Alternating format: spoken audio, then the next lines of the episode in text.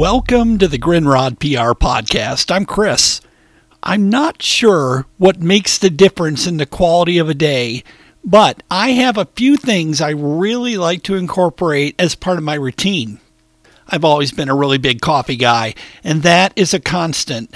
I like to start my day with the Keurig and have some black coffee of medium strength to get the juices flowing. If I have some extra time during the day, I get the French press and make several cups. It has the coffee shop flavor that I crave, and the coffee stays hot until I'm ready to pour. Here's a story for you. Years ago, I had a Mr. Coffee cappuccino and espresso maker, and it was my very favorite. The steaming of the espresso and the frothing wand made me feel like a real barista. Now that I do that work with Starbucks, I feel like it was just a little bit of a foreshadowing of the future. Something happened to a part of the frothing wand and it broke. I was totally bummed and crushed, and I knew that I needed to reach out to customer service for a replacement part.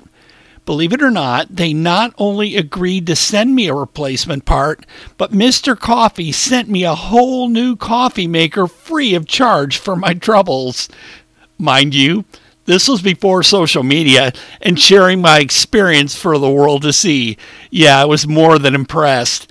I wrote a letter to Mr. Coffee and I thanked them for the generosity and the amazing customer service. Another important part of the day is a healthy breakfast. You know, I could just easily skip and just do the coffee, but I know the fuel early in the morning will tide me over for a few hours. Hard boiled eggs, yogurt, low sodium V8, and fruit are the norm with more coffee. I've had more than one conversation to myself that I would much rather have a fast food sandwich or some sort of breakfast taco or burrito. And I've done this before, but I know that this breakfast is better for me. I also carve out some time every morning for myself with Headspace, and I get clarity through deep breathing and perspective. This was not always a part of my life, but it started back in June 2020 during the pandemic, and things were just beginning to get complicated with my parents and their health. This routine helped me step back and have focus and be detached from making every moment be anxious and emotion based. I also make sure during the day I get my favorite tunes in. It's a blend of inspirational, 80s, classic rock, classic alternative, and current pop hits.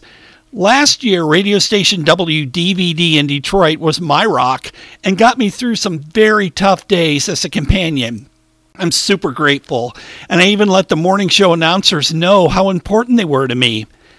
I have two favorite beverages. I mentioned coffee, the other is green tea.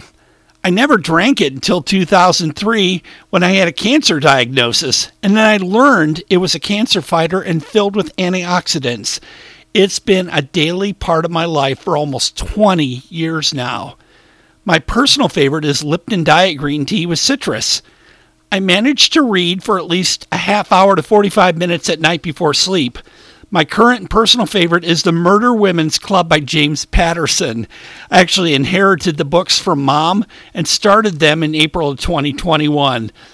My weekend routine includes breakfast with the Beatles every Saturday. I love to cook, and the Beatles are some of my all time favorites.